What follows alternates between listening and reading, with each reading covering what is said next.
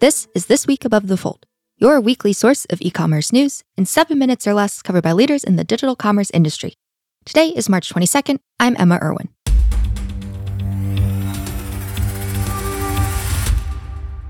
I have Dean McKenna, Associate Director of Client Services at Flywheel Digital, here with me.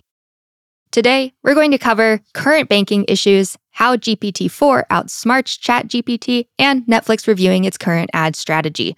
So, for story number one, I'm using the question directly from The Economist headline What is wrong with the banks? Yeah, well, exactly. Thanks, Emma. And I think last week, Danny Hoffman covered the issue of the Silicon Valley Bank, the cause of the run on the cash and ultimately demise of the bank and the impact of its depositors. And, you know, nearly half of America's VC backed tech and life science startups are, are depositors at SVB. So huge, huge impacts.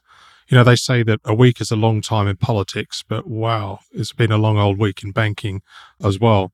And, you know, the challenges that were really confined to SVB last week have really now extended beyond that bank and are really shaking the markets. And even at the weekend just gone, we saw that Credit Suisse had been bought out by UBS to prevent it failing as well. Maybe not a direct relation to SVB, but most definitely an impact of that.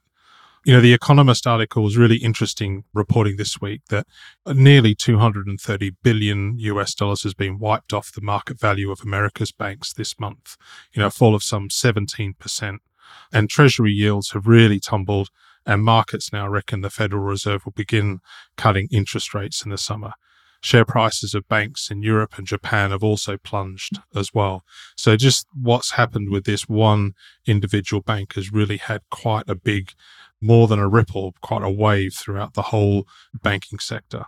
But also, you know, where are the VC firms going to be putting their cash? Because, you know, there was a lot of the VC cash was uh, flowing through into SVB and funding those uh, investments through that vehicle. So they're going to have to find another place. There's a lot of cash uh, available within the VC sector at the moment waiting to be invested. But, you know, where are they going to be putting that? So that's the big question that we're still going to wait and see.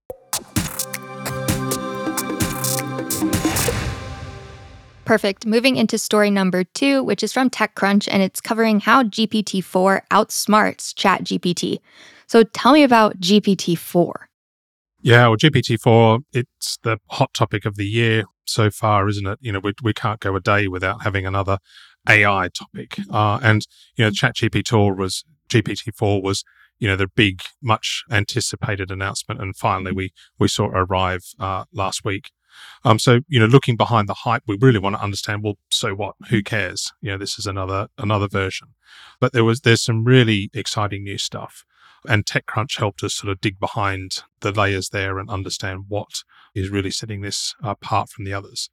For me, there's a couple of things that I really I really find interesting. The first one is that ChatGPT 4 can now look at images and understand the content behind images, not just having a text chat so that's a huge, powerful leap forward, in my opinion. And, and there's already a host of different things being published about how um, it can use that that data.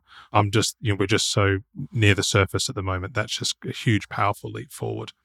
The other area, I think, or other two areas probably is, you know, the multilingual capability. So we've now got a much higher accuracy across 26 different languages from Italian to Ukrainian and Korean. So that is going to be really powerful in how we start interacting in, in, you know, multilingual capability, opening up to people with native language, you know, other than English, but also how we convert and translate from one language to the next. And I guess another fun one, but also with a serious side, is the personalities. So Chat GPT 4, you can also ask it to bring a little bit of personality life to life. And I think, you know, in the past, we felt that some of the responses were a little bit bland.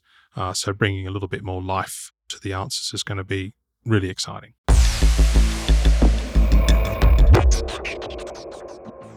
Moving into story number three Netflix is reviewing its ad strategy. So, what exactly is Netflix reviewing and why?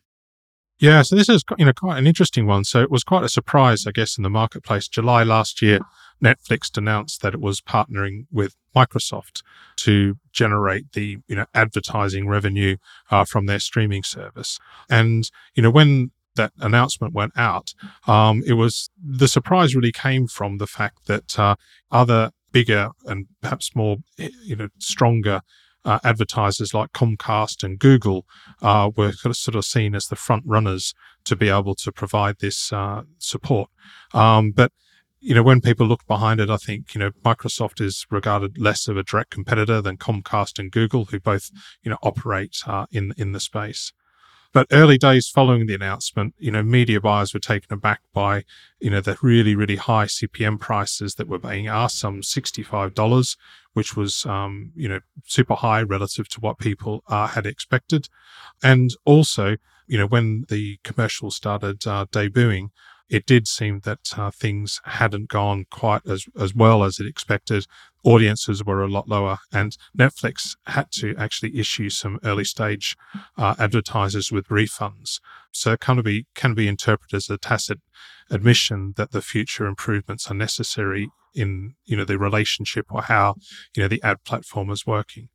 And I think there's now a lot of speculation that Netflix may actually take that ad business in house or even through acquisition of another platform.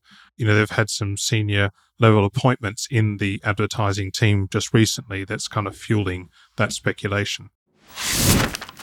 What is the most interesting story this week, in your opinion?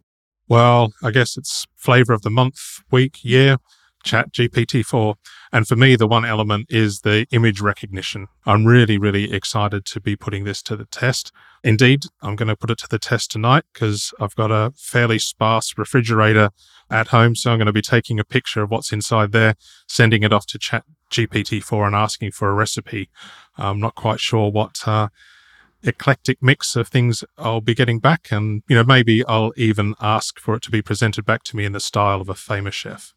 Incredible. And that's it for this week's e commerce news.